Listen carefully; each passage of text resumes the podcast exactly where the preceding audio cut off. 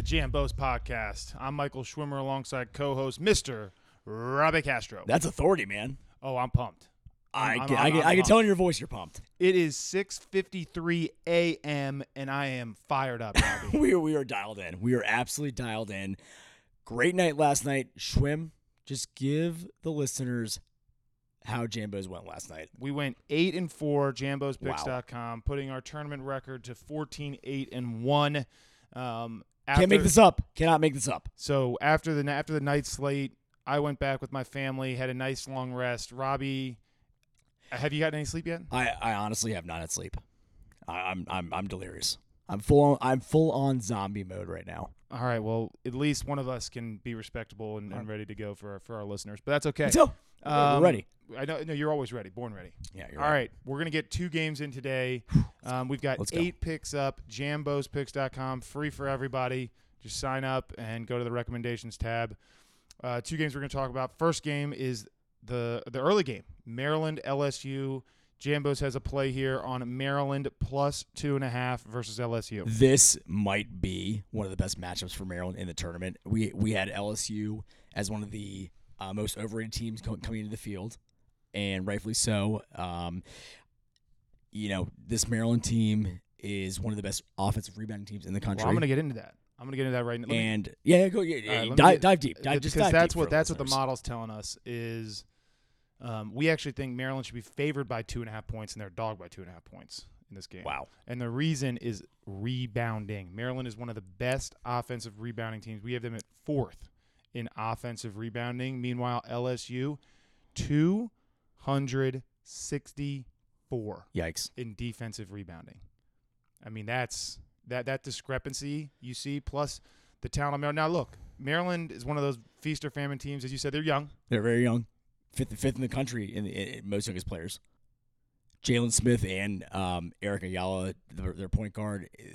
It's going to be very dependent on those two guys. But Jalen Smith had a breakout game against Belmont. He had 14 rebounds. He had 17 points.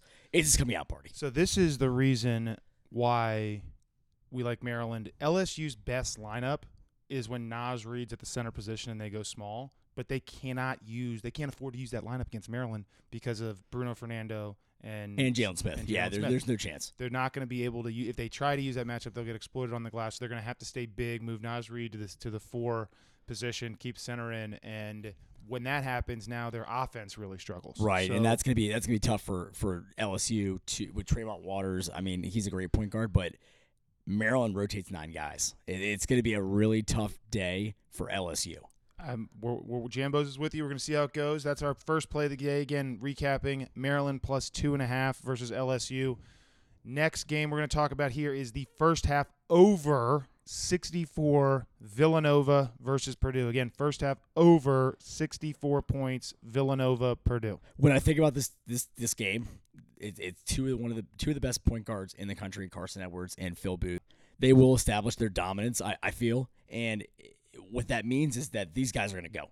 Uh, they're gonna they're gonna they're gonna have to they're gonna have to jack up some shots early. Well, Villanova Villanova is one of the most uh, live by the three, die by the three teams in this tournament. About half their points and shots come from three point land. And Carsen Edwards, nobody in the country likes to match as much as Carsen Edwards does. Like when someone shoots a three, he's going to come down, shoot another three, Right. try to make it in the face.